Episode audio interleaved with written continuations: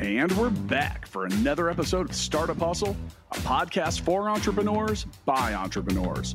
If you want to start, own, or build a business, then you're in the right place. We bring you the real truth about what it's like to take something from concept to launch. From growth, innovation, experience, failing, or winning big, we've got you covered. So let's get down to business with another episode of Startup Hustle brought to you by Fullscale.io.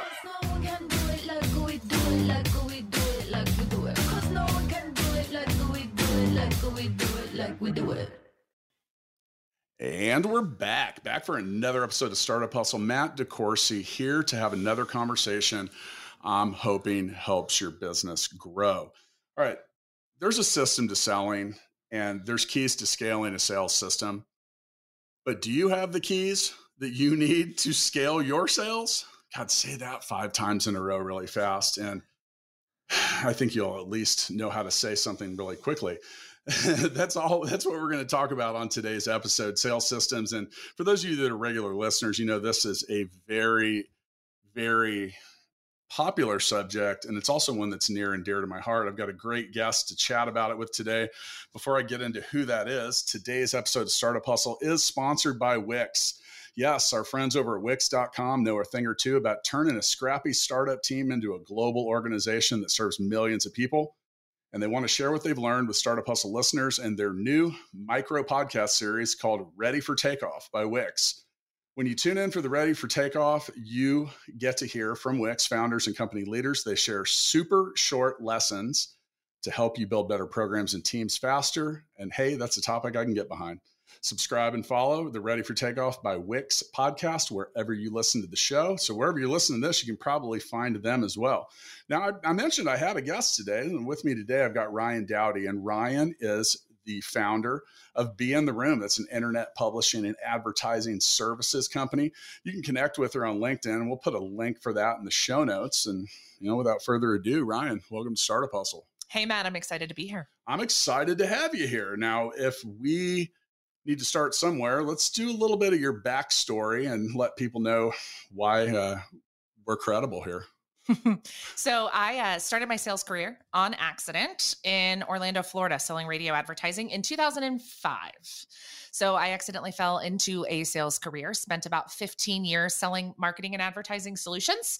So everything from radio advertising, uh, TV, print, digital. If you can advertise on it, I probably sold it and got really good, Matt, at building sales teams. So I fell in love with kind of the startup space the martech industry worked for several startup companies helping them build and grow sales organizations uh, and then for there decided to become an entrepreneur and teach female entrepreneurs how to sell then started a company teaching sales teams how to sell and now spend most of my time consulting you know, one on one with all sorts of organizations. It's actually been kind of a wild ride since I've done some reinvention, helping them build sales systems and organizations that can actually scale. And that's exactly what we were talking about before you came to the, the studio today. You know, it's it's really easy to, in my opinion, as a founder, to be able to sell yep. what your business does, and mm-hmm. maybe as a CEO, and a lot of people believe the CEO should be the top salesperson in regards to like the pitch and finding and building relationships. But one thing that it is really hard is building a system that is understood, easy to train, and hopefully even easier to implement across a sales team that is beyond you. Right. And so much about being a successful entrepreneur or startup founder needs to be about building things that are bigger than yourself. Right so the real question is, I mean, where do you start with that? So I'm actually not going to tell you to start where you probably think I'm going to start, um, which is kind of fun. And what I've learned when founders try to go from, you know, chief salesperson to leading a sales team, they go straight into like hows and tactics and numbers, most of which they get wrong anyway. But I always suggest starting, Matt, with like the mission, vision, values of your organization right? You have to be able to communicate your mission, your vision, your values to a salesperson if they're ever going to be able to leave your office, your building, wherever and sell things. So it's really starting with identifying those things and not just the stuff that's on your website, right? Like we all know that if you're thinking about scaling a sales org, your business is making money, you probably have a website, all of those things. But for me, it's like we have to find people that are aligned with that mission, vision, and values before we can ever scale a sales org, right? Sales has been reduced to it's a numbers game, and it is, right? But if we just focus on numbers and we just focus on metrics and, and all those different things, we miss an opportunity to make sure that we have the right people in the sales organization to actually be successful.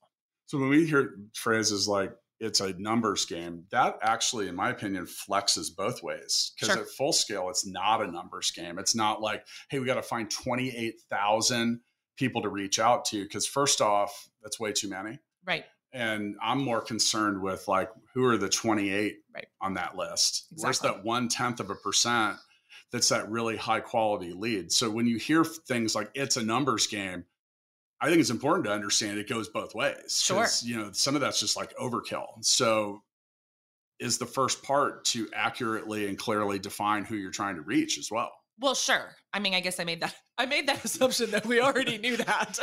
I, I, I, think I think at Startup Hustle we like to start with the understanding level of what like a five year old sure. or maybe a Labrador retriever may have. Game on. And then we kind of work our way up from there. But I, I think it's important to to to define that. So you get so many people that that they say, well, my product appeals and could be used by everybody. Right. Not a good thing. No. It's not a good no. thing. It feels like a good thing when you first think about it. You're like, wow, my total addressable market is huge.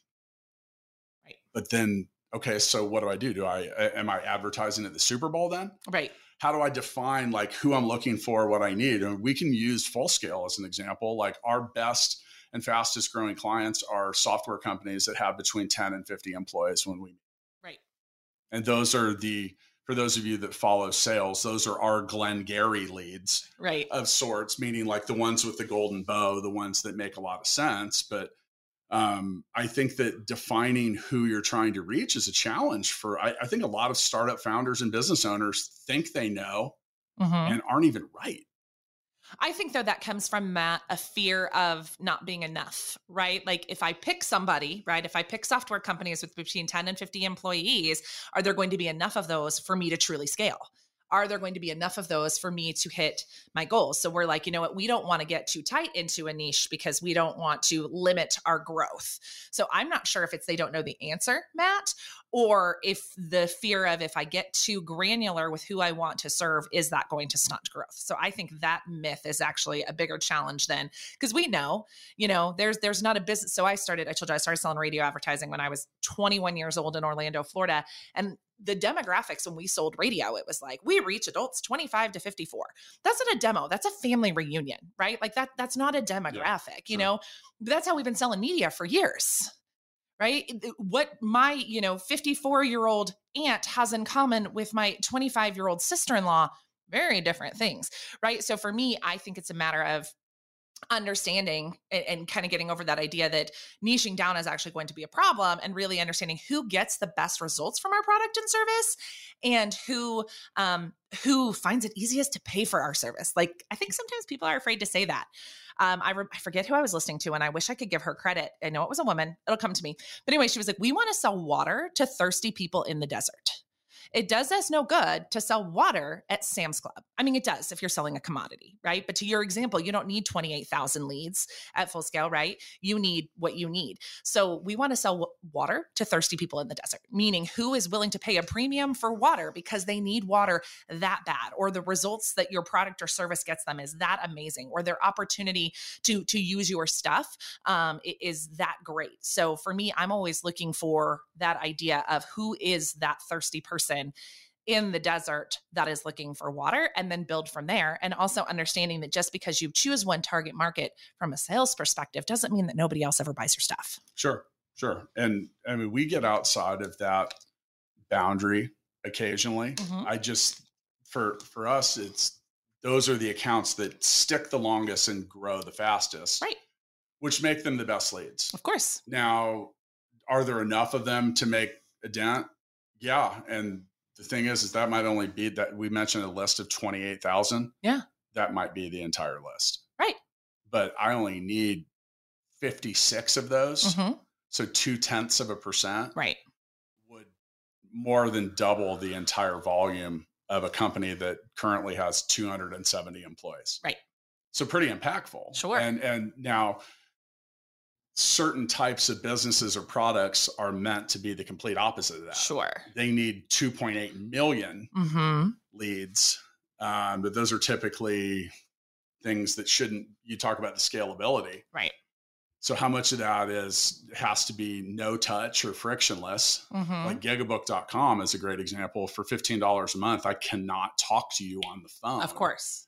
To help you with your account. Right. And that's actually a rule we have at Gigabook. Like you have to have more than five seats that you pay for for us to even consider having a phone call with you. Right. You can kind of create a lot of organizational drag Mm-hmm. by not understanding that. So at what point do you have to start figuring out, okay, we're we're crowding our pipeline.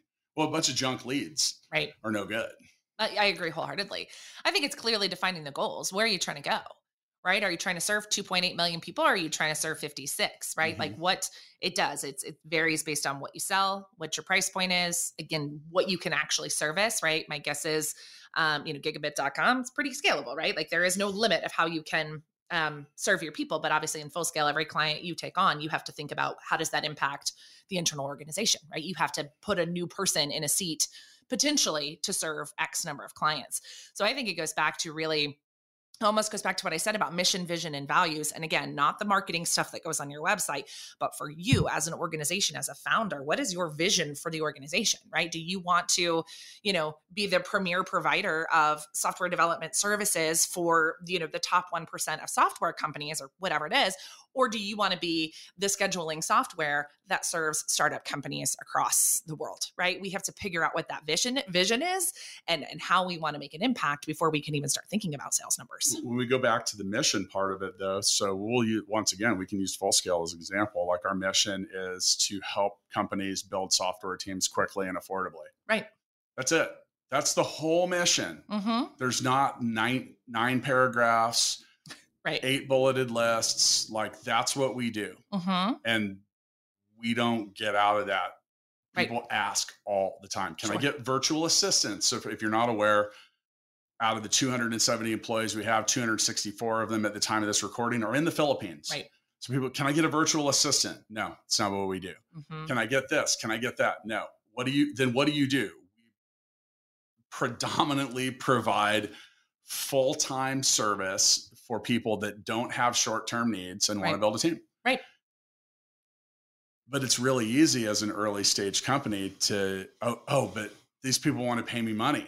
Right. I need the money. I need the sales. I- Sure. and I will tell you right now, as you begin to scale, you will quickly, uh, you will quickly come to the realization that you either need to fire a bunch of clients or you need to stop bringing in the wrong people. Because when you get outside of the mission, right. Then so is that where the vision comes in? I think so. So I think the most important thing maybe to define in that, Matt, is the difference between growth and scale. Right. The word scale gets thrown a lot Yeah, around yeah, a lot, right? We help that. businesses scale. We help businesses scale. We help businesses scale. To me, scale means you have something that works and we're trying to, you know, catapult that thing, right? But growth is the beginning where, yeah, you might take clients who are looking for VAs. You might take clients who are looking for something else because you do need cash flow in the beginning, right? You do need to see who do we best solve a problem for? Who is our thirsty person in the desert for our product or service? To me, that's the growth stage of business where you do a lot. So when I first started, became an entrepreneur, I um I started teaching that's a lie. I did not start teaching sales to female entrepreneurs. I started just teaching sales right? Anybody who would hire me that had a sales problem i helped them fix it. And i very quickly learned what i liked to do what was truly scalable for me what i could do that didn't require more of my time right? How can i get out of trading time for money? And then i niched into our, our tagline at the time was we helped high achieving women leave their nine to five and build profitable businesses, right? By learning basic sales skills. That was kind of my whole thing. Um, but my first probably 15 clients did not feed that feed that niche, right? Because I wasn't in the scale phase of business. I was in the grow phase of business.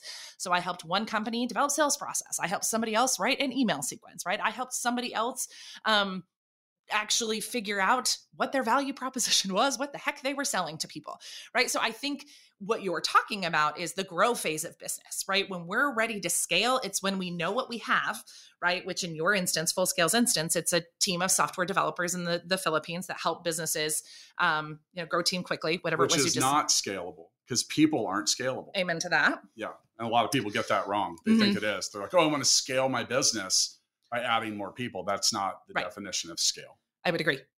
That could be growth, Yep. but not scale. Sure. Yeah. And so I think that's where people get stuck with this whole idea of scale versus grow and sales process and all the other stuff. And I think that's probably why a lot of people struggle to hire salespeople is because it's really hard to train a salesperson to sell 42 different, diff, you know, different iterations of a product True. right? If you had a product suite this big, you know, it, it would be really hard to hire a salesperson, right? You have a product suite this big for those of you that can't see my hands right it's a handful of products that full that full scale serves their clients or maybe there's a handful of ways and so i think that that's what's really important is people the first thing they want to do is hire a salesperson um, but it's really hard to teach that salesperson how to sell the deals that you're scratching on the back of a cocktail napkin because you're the visionary, right? Like you have that in your head. They're never going to have that. So I think it's the difference between growth and scale, to be honest with you. I think a lot of it is also, uh, I've been using the, I don't know if this is a real term, but it is now. I've been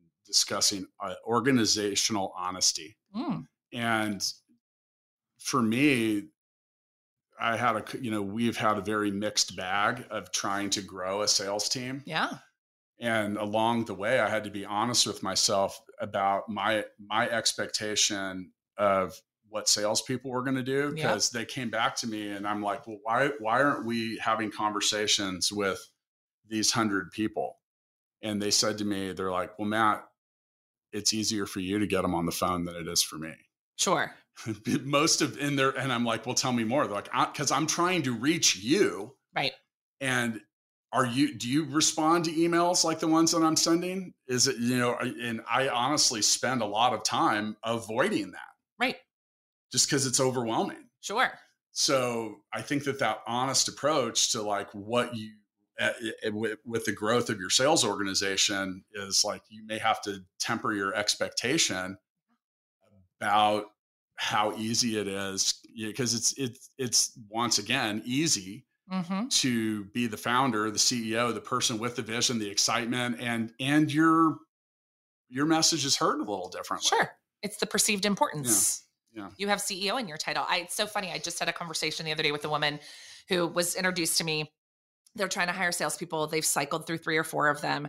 We get on the phone. I'm like, tell me what's happening. And she's like, we've had a sales guy for eight weeks and he's only closed five deals. And I'm like, cool. How much were the deals? And she was like, five grand. I'm like, so he's closed $25,000 in eight weeks?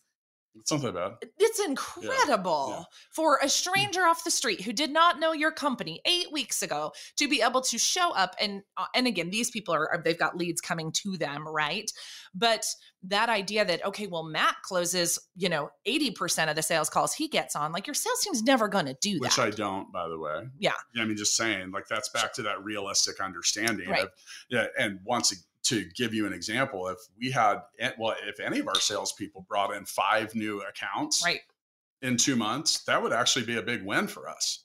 right So think about the difference between that and now our average client spends about 20 grand a month. right That'd be a huge, that would be a big win. Right, I was gonna say if you were Yeah. if you hired a new salesperson, they brought in one deal in eight weeks, that would be huge, right? Because we're talking two hundred forty thousand dollars in revenue, right? Yep.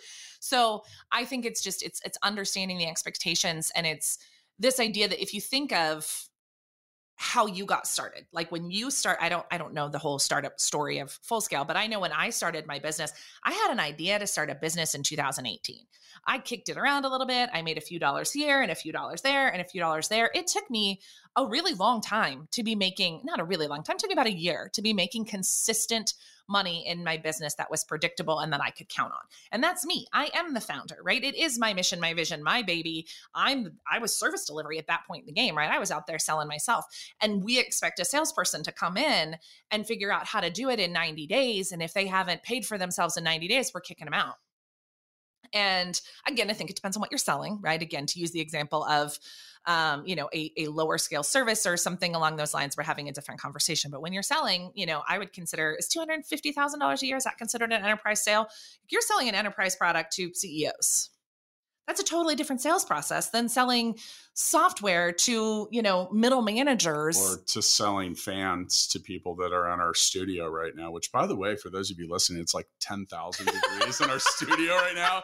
So if you hear like water dripping that's me sweating but you could really sell me a fan really easily in here right now. Right. but that's a different transaction and you're right. Mm-hmm. that, that should be like a frictionless transaction. Right of course so some of that is is also like we talk about I, I don't want to get so deep down the rabbit hole of like salespeople because sure. some of scaling a sales process is well, you look at, at my co-host and uh, someone that has a weekly show, Andrew Morgan. Right. His whole business at marknology.com is helping people understand the landscape associated with selling shit on Amazon. Right. And that's like a completely different approach, but it requires a lot of thought, understanding, and once again, scalability. So sure. you, you, know, you look at Amazon, and this is a great example. I don't they they take thirty or twenty five percent of my sale. What are they giving you for that? Right. Because what would a salesperson cost you to go out and sell that manually? You're hoping. You pray. You're hoping that your salesperson sells something. Then you have to deal with fulfillment. You have to deal with a lot of other stuff. So, in some cases, less is more. I would agree. In some cases, it's not. So, I mean, there's a, there's a lot to be figured out. I think the people component of a sales process for me is hardest. Sure. The most That's frustrating. The hardest and, part of and business. the highest failure rate. But so you run a team, you know, out of the Philippines that's what 264 people. I would argue that people in general are the hardest part of running a business. Oh, without a doubt. And that's the the people so why does software startups and companies trade at such a high multiple? It's because software shows up to work every day. It doesn't complain. It doesn't quit. It doesn't get a different job. Um, it doesn't, you know, it's it's there 24 seven. And that's so when we think about this back to that buzzword of scalability. Sure. The true definition of that is something is a system, process, or platform that you can dial up for immediate demand. Right. Now, you, and then you have companies. So full scale is actually a mix between the two because right. we have a whole platform that manages clients, applicants, uh, and our actual management. And that's what makes us scalable. That's why we've grown so quickly. Because without that, I am like 10 million spreadsheets. Right. and not a whole lot past that. So, to give you a comparison, over the last three months, 2,500 people have applied to work at full scale. That's incredible. I know, but overwhelming right. but we but our system chews that up and spits it out because it's able to automate so much of that. That's an example of scalability. Sure. we went from 150 applicants a month to 900 a month which by the way there was a month in there where it was a total shit show because i broke it on purpose right? I literally broke so that's part of our sales that's still a sales process. Recruitment and hiring is mm-hmm. a sales activity. Of course. Because you're selling people on why they want to quit a job and come right. work for you. Mm-hmm. so some of that we had to learn how to keep people engaged and do a lot of other stuff to automate it but that's a better example of scalability. Now growth on the on the other side like just I, I like to give practical examples we get more sales from our existing clients mm-hmm. than we do from new incoming right. like first orders. Right. And that's growth. You can grow the company. Right. You don't necessarily I could run the so we only service like 42 clients. Yeah. And with that do 10 million a year in revenue. That's wild. It is. But I could manage that with spreadsheets. I don't need a platform to do that. Sure. But the future growth. So what happens when all right, so many startup founders and business people, they have this plan and their whole mentality and all of it is structured around what happens when the sky is falling. Right. And they do not give any consideration to what happens if all of this goes right. Yeah. So that's that's been the challenge for us and you have to prepare for folks you have to prepare for this stuff months in advance. Sure. You can't decide to be ready to be the 1000 person company as you're hiring your thousandth person. Right. Because you won't get there. No. It's going to fall apart quickly. Yep. So when we start planning our sales process, how do we how do we look around the corner? Mm-hmm. And I think that's the hardest part as a founder, a business person, and sometimes a salesperson is is understanding what people are going to buy later. As well. Things trends change. There's a huge article, and I like to sound fancy and let people know I read the Wall Street Journal. Ooh, fancy. It makes up for the fact that I dropped out of five colleges. so, um, and you run your $10 million company in a there t-shirt. was a, it's yeah, fine. right. So there, I mean, I won an award from Forbes, but I couldn't. I couldn't graduate from college. So. It's true. I said that on like the very first page of the Million Dollar Bedroom book. I love Like, it. So you know, dropped out of five colleges, but I might be a junior now. Um, there's a rumor that I'm going to get an honorary degree from a university in Cebu. That's I'm exciting. not going to confirm or deny that, but yeah. It's, I told him I only want a post grad. I'm like, if I don't get letters after my name, I don't want it. well, it's fair. It's fair. It's fair to say. But by the way, speaking of selling, I should uh, remind everyone that our friends over at Wix, yes, the website and building platform, know a thing or two about turning the scrappy startup team into a global organization serving millions of people. Remember when Wix came out, by the way? I do. Yeah, and that was. And I played in marketing, so yeah. They're huge now. So, but they want to share what they've learned with you in a new micro podcast series called Ready for Takeoff by Wix. I think if you like this show, you're going to like what they're talking about too. You know, the average podcast listener listens to like seven different shows. Wild. Some, pe- some people are probably like, why are you advertising the Wix podcast? Because we know you listen to other stuff too. So that's where the company's founders and leaders are going to share super short lessons. Super short's not easy to say Mm-mm. Uh, designed to help you build better products and teams faster. You can subscribe and follow the Ready for Takeoff by Wix right now on Apple Podcasts, Spotify, and pretty much anywhere else you listen to a podcast. So, yeah, by the way, our producer loves it when I make my own personal commentary in the middle of the sure. of the ad reads. I'm but sure. hey, we're still talking about you, Wix. So remember that. So Uh, you said something about growth that I want to hit on. Like you said that a lot of your growth comes from inside of your organization. And I think that is something that a lot of business owners and founders in general, they they overlook that step when you say sales. Yeah, They think, okay, I need to go out, I need to go get new leads and new people and new customers. And way gonna give you easier to sell to the people already in the boat. uh, we I just had this um, opportunity. I'm I'm doing some consulting for a um a women's organization, right? Their professional organization for women, and I'm doing some consulting for them. And that is one of the things that we talked about was like, what is your member services team doing to you know, to make sure your people stay, to retain, to upsell. You have three different membership levels, right? Like what what kind of revenue does your member services team drive? And she kind of just looked at me and cocked her head a little bit. Like that was the craziest question she'd ever been Mm. asked. And I'm like, you're joke. Like you used to be a 20,000 person membership. You have literally 900,000 leads in your database and you're out here trying to figure out how to cold message on LinkedIn. Like you're missing the point, my friend. And I'm not saying that we shouldn't bring in new people because like you said, trends change, people change, people grow up, needs change, etc. But the idea that sometimes growth happens within our organization. What's the next thing that our clients need to use the first thing that we sold them? Right? Once they're using that and using it well, is there something else that we can give them? Is there somebody else we can partner with that can give them that thing? Because so often, and I'm a salesperson and a consultant, and so I really like it when you're like, my sales process is broken because I can fix that.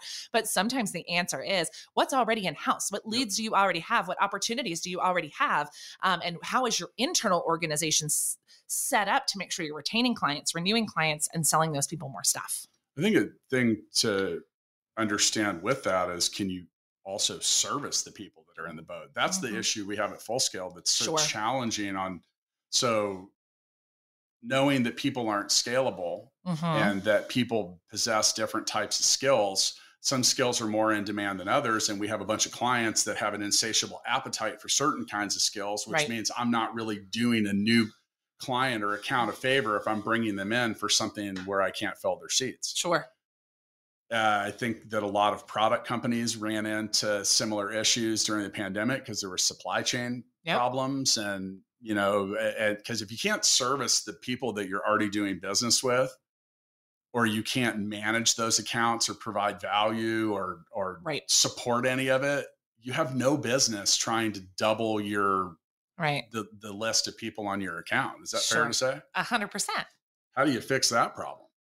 Uh, that is Hold not, my beer. not my specialty, man. Uh, you know, it's not, but you know, for us, the first thing that we do, you know, I just I just made a hard pivot in my business. Um, and you know, I'm now running a, a women's organization, which is incredible and fun. But literally from go, our onboarding process includes how do we upsell and retain and get referrals from these people? Like that was one of the first processes we built, right? Okay, we have a new customer. How do we onboard them? And then it's like, okay, how do we let them know what our next step is? How do they let them know how to give us referrals? How do we make sure we retain them? What things do we have in place to make sure that we are not on a hamster wheel of bringing people in and dumping them out the back? Yeah. And it was literally, and I'm a, I'm a salesperson for crying out loud. And that was well, you do know the how to first fix. process. You just said you don't know how to fix it, but you just described how to fix it. Valid. And and that's the thing and I, I i i believe in responsible selling Right. you know like you are not going to last as a company as a salesperson or a- anything Mm-hmm. if you get in the business of not of non-delivery So let let's talk about that from a sales leadership perspective because as somebody who is not too terribly far removed from actually being a salesperson inside of an organization and not an entrepreneur or a founder. So many founders and CEOs have such unrealistic expectations like you said of what their sales team can do, should do, will do, etc that these salespeople aren't selling responsibly. They aren't selling honestly because they're worried about keeping their damn jobs. So, what's our responsibility as founders and owners? or they're just trying to make a commission that too. But I think a lot, I mean, you know, that could be part of it. But I think sometimes it is this idea of like, I have to put numbers on the board or I'm going to get walked.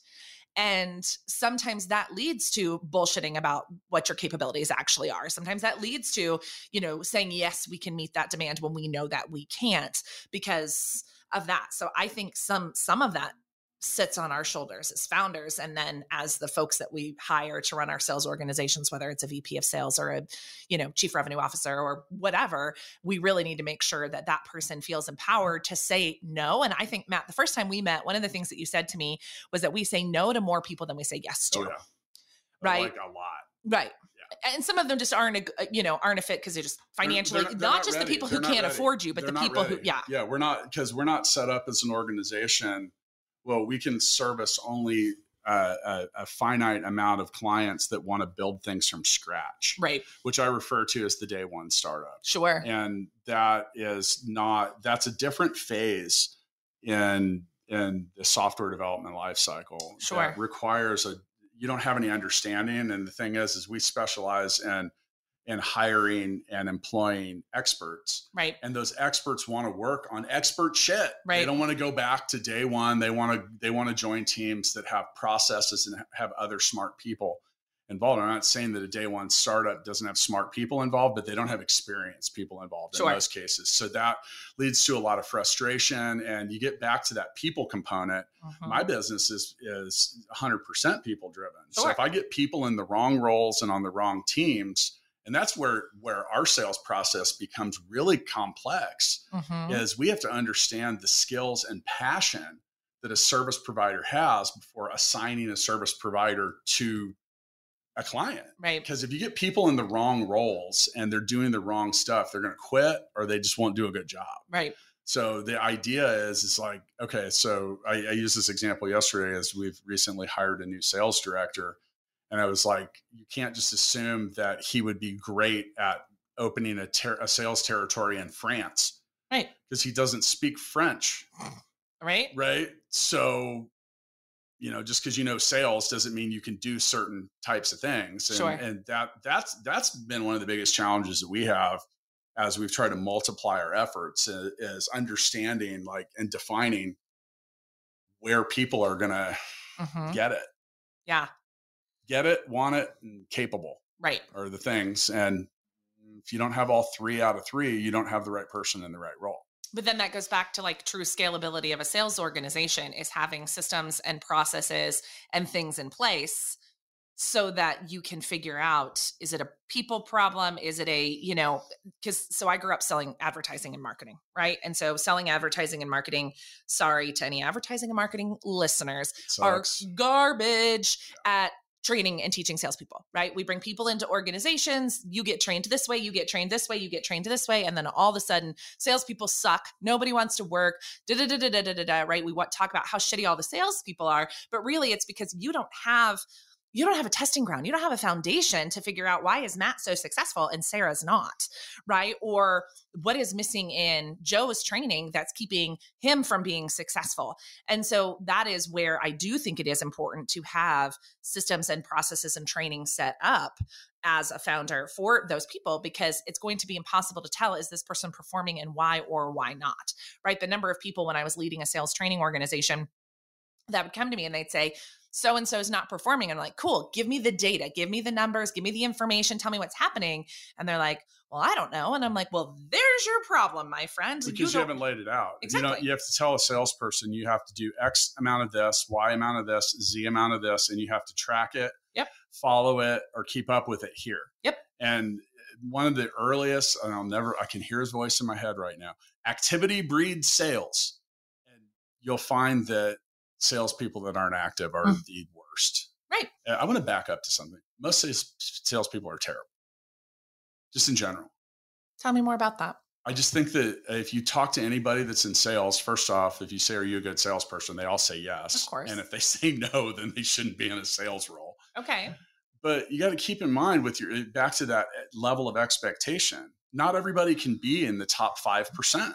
No. Because it just does, that's not the way it goes. And most salespeople are are not. They think they're stuck. They they think that it's their job to explain features, not the advantages and benefit of what said features do. But at what point is it the company's job to teach them how to do that? Day one. Right. What's the benefit? So, what are the advantage? So FAB, features, advantages, benefits. Sure. I try to train everyone that if you're talking about something that's a feature, if you're not if you're not following or including within that statement the advantage that you have over the competitive whatever sure. and then the benefits. So people buy the benefits. They don't buy the features. They right. buy the they it, you know the benefit is uh, okay so one that's, that's, so remarkably untrackable and intangible is peace of mind. Mm-hmm. maybe sells at the highest premium of anything you'll find out there. Sure. If you can figure out how to explain why your feature has an advantage over the other product and why that creates peace of mind, mm-hmm. you'll make a lot of sales. The problem is if you use the word peace of mind in a sales conversation, people will tune out because nobody thinks that's what they actually want. I mm. think that's the challenge.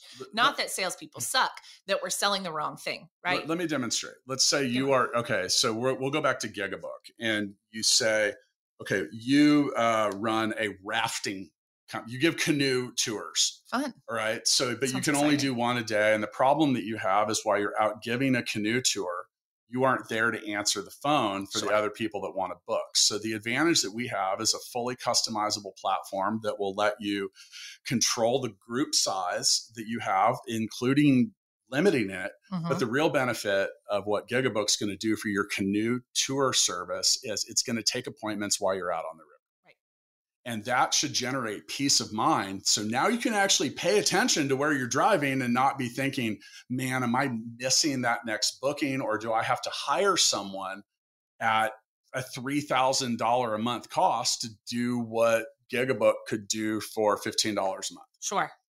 That's that is FAB right there. Okay.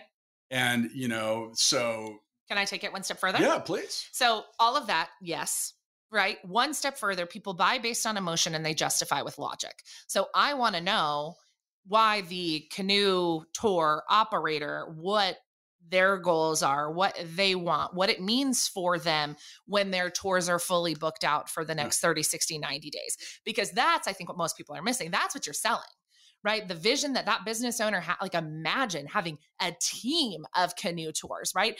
Imagine being able to open another location. Imagine being able to retire my spouse because my canoe tour business is so wildly successful that my spouse doesn't have to go to that job that they hate anymore. So it's it's the feature feature, what you say feature FAB, Uh, FAB. feature advantage benefit. Right. But then it's also like, what's in it for them? Yeah. Because sometimes we stop at FAB and we're like, cool, peace of mind's amazing. Peace of mind is optional, right? And for $15 so- a so with month, it's not. With Gigabook, we found that people felt like they were chained to their business. They Sure. would get out, it. they would get, the, the canoe comes off the river and now, oh my God, I've got all these emails.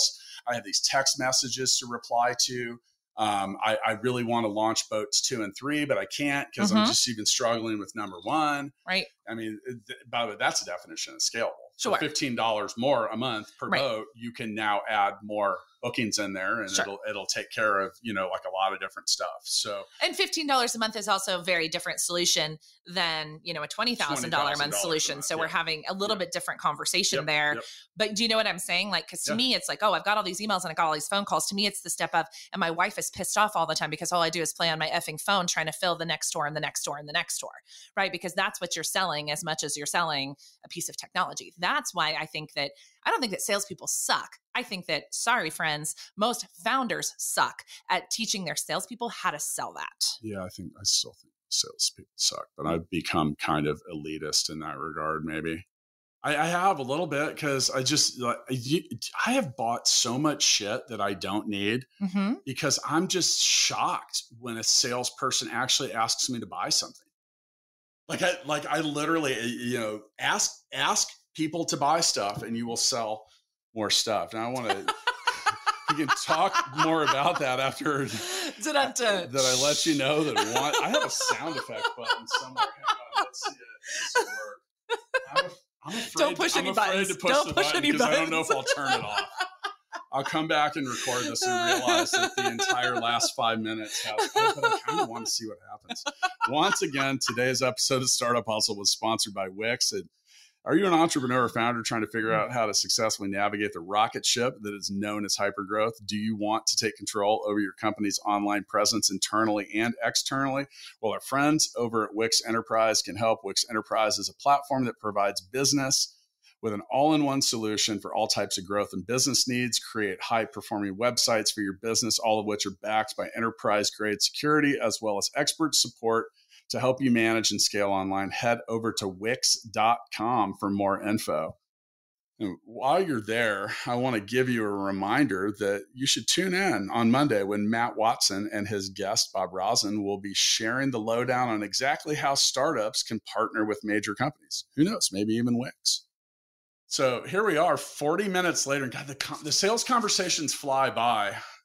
I do want to remind everyone. So I've lost three pounds during this episode. Oh. For, it is so freaking hot in the studio today. I can't.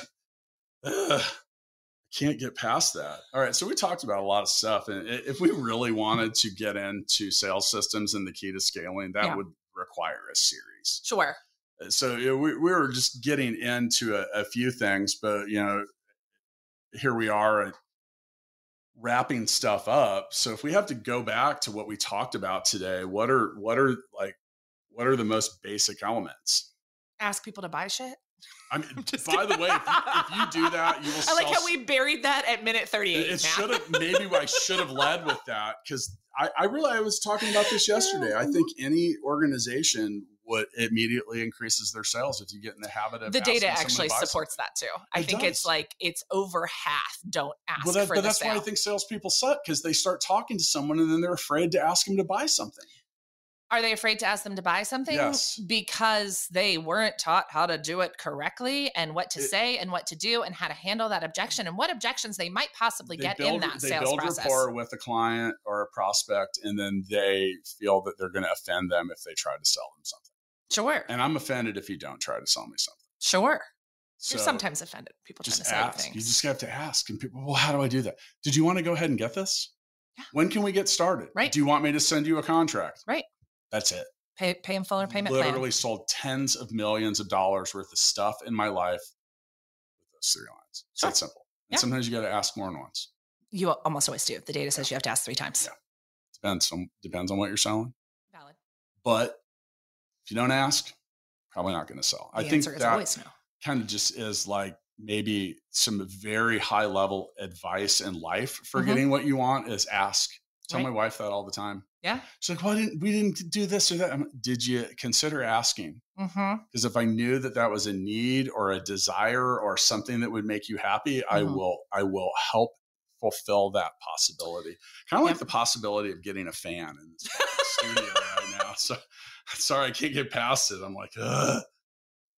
it's hundred degrees in Kansas City today, and I'm getting the stark reminder that our new podcast studio has an, uh, an inactive air air conditioning duct.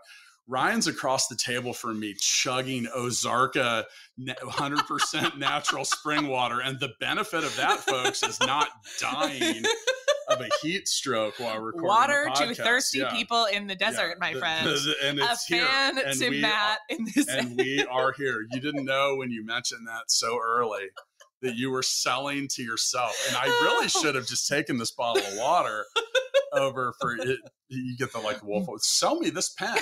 Here, I'll sell you this water right now for five bucks. Exactly. you won't give me that. I'll pay myself ten. All right. So ask people to buy shit. Is Sure. that was that the thesis statement? Uh, that is the thesis, but It I really think it really it, it it does. But I think like the basics are to to round it out is really understand growth versus scale, right? To really understand, like you said in the very beginning, who is best suited to buy our stuff, right? Who is the you know the the the thirsty person in the desert, right? And then really understanding that there has to be some sort of system process activity to use your word right activity for those for your sales team to follow if you really truly want to see is it working or not Yeah. you got to write it down. Right. No one writes it down. ever It's shocking.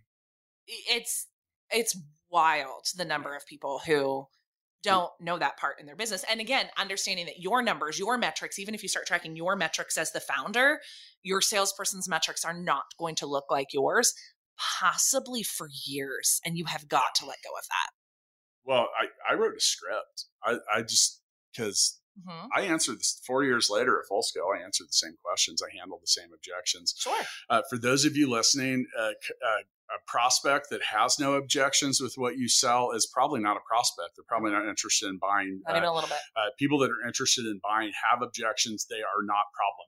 This isn't a problem. That's a sign that they're interested. Because Sure. if they're not, most people don't even bother to object. They don't ask about it. They don't and if you don't ask them to buy anything they also won't object for the record So as we round this out, you help people sell stuff, right? I do help people sell stuff. So I, I've been in a little uh, season of reinvention. So that's why Matt has asked you to connect with me on social media. So ran a couple sales organizations, um, and now really I'm just spending my time consulting. So um, you know, in true startup fashion, is there a website for that? Currently, the answer is no.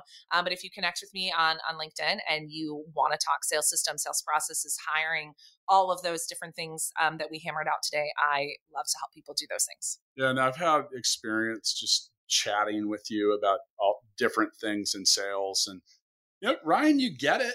I do. You want it and you're capable of doing it. So you meet the criteria of now. Uh, I, I 10 years ago, I would have given different advice because I used to try to do everything myself. Sure. And I've really, you know, as I talked to you about different stuff along the way of, oh, as I've gotten older and wiser and calmer and, and happier to get to a successful destination, I've been reached out to hire more subject matter experts. A lot of, you know, I could walk into, but similar to yourself, I can walk into so many sales processes with a fresh set of eyes and Sure. be like, oh my, Yeah. this is really bad. And this is, you know, and there, it's a different problem selling uh, things in different places to different people in different industries. There's not a uniform answer other than ask people to buy shit. Amen. That is universal. Can that be the name of this podcast? It probably should, and I, I maybe should start a podcast just called that. I think it would go over well. Like, I don't I don't know what my podcast title is, but if it could be ask people to buy shit, I, I would be really happy. Yeah, except for Apple might not like that. I think we would run into future marketing and censorship problems because I gotta say, even when we put out the Startup Hustle YouTube channel, we learned how like the one word.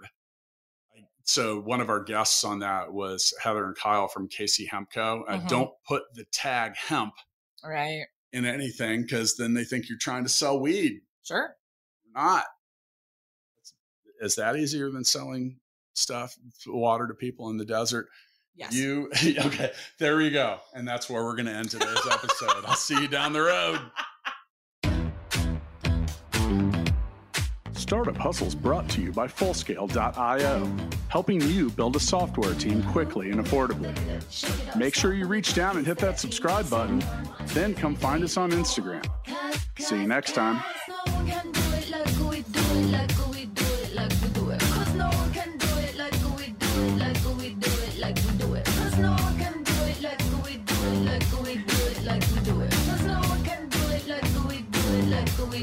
like we do it.